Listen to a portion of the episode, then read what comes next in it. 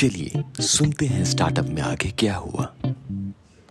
अचानक से नेहा का नाम सुनकर उसको अच्छा लगा, लेकिन बाद में वो सोचने लगा कि ऐप के आइडिया तो काफ़ी हद तक मेरा था, जो उसने नेहा से डिस्कस किया था, और आज नेहा भी उसी पे काम कर रही है। वो नहीं जानता था कि नेहा किस किस्म का प्रोटोटाइप बनाने वाली है, लेकिन नेहा के एप्स के प्लान वो देखना चाहता था। उस दिन वो काम नहीं कर पाया। कॉलेज में नेहा के साथ बिताया वो समय उसे याद आने लगा।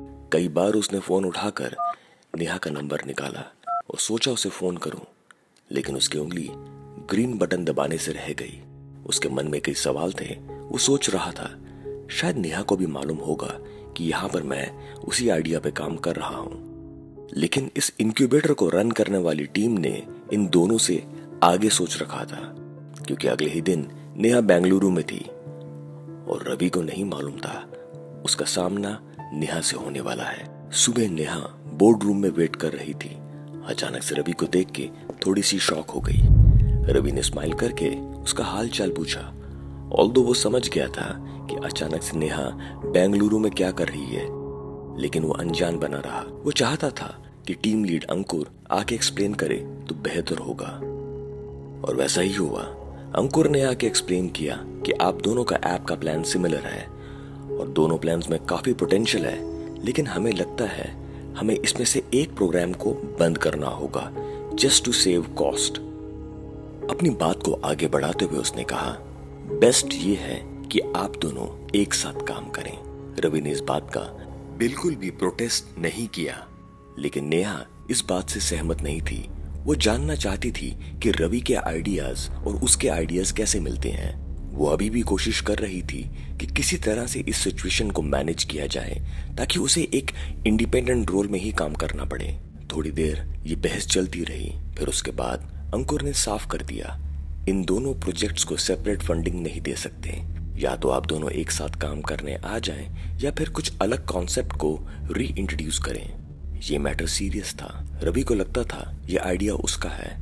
उसी तरह नेहा इस बात पे अड़ी थी कि ये आइडिया उसका है। उसका मानना था।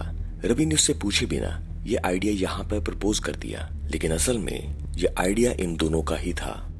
टीम लीडर अंकुर नहीं जानता था रवि और नेहा कॉलेज से दोस्त हैं। उसने नेहा और रवि को एक दिन का टाइम दिया और बोला, आप दोनों साथ में बैठ के इसे वर्कआउट कर लें। उस दिन इन दोनों को बहुत कुछ कहना और बहुत कुछ सुनना बाकी था। तीन साल हो गए थे कॉलेज छोड़े। इनफैक्ट इस रिलेशनशिप के खत्म होने पर कोई प्रॉपर गुड बाय भी नहीं किया गया था। खैर, एक दिन का समय, एक ठंडा सा बोर्ड रूम दो लैपटॉप वही नेहा और वही रवि। फिर से वापस कैंटीन लाइब्रेरी हॉस्टल के बाहर जैसे बैठा करते थे, वैसे ही किस्मत इन्हें आज उस बोर्डरूम में ले आई। नेहा ने रवि को सीधा बोल दिया कि आइडिया मेरा था, मैंने तुमसे डिस्कस किया था कॉलेज में। मैंने कभी नहीं सोचा था कि तुम इसे चुरा के ले आओगे। इसी बात पे रवि ने अपनी सफ़ाई देते हुए कहा कि ऐप का आइडिया मेरा था। बहुत सारे टेक्निकल इनपुट्स मेरे थे। शायद ये सारी चीज़ें तुमने कॉपी करी हैं। काफ़ी देर तक चलती ये बहस पर्सनल हो गई। बहुत कुछ बोला गया उस दिन उस बोर्ड रूम में। और फिर दोपहर के दो बज चुके थे। लंच टाइम हो गया था, लेकिन इन दोनों की बहस खत्म नहीं हो रही थी। लंच टाइम पर अंकुर उनको फिर से मिला। और उसने कहा, मुझे उम्मीद है, आप दोनों इस मैटर को क्लोज कर देंगे शाम पाँच बजे तक. दोनों चुपचाप बोर्ड रूम में आके बैठ गए और फिर फाइनली डिसाइड किया गया कि अब इस बहस का कोई फ़ायदा नहीं है। हम दोनों को चाहिए कि ये ऐप बने, नहीं तो ये सिर्फ़ एक सपना रह जाएगा। और अपने काम को आगे बढ़ाने के लिए इन दोनों ने शाम को अंकुर को बोल दिया कि हम दोनों इस पर काम करना शुरू कर सकते हैं। टीम लीडर के तौर पे अंकुर बहुत खुश था, लेकिन भारी मन से इन दोनों ने अगले दिन इस पे काम शुरू किया।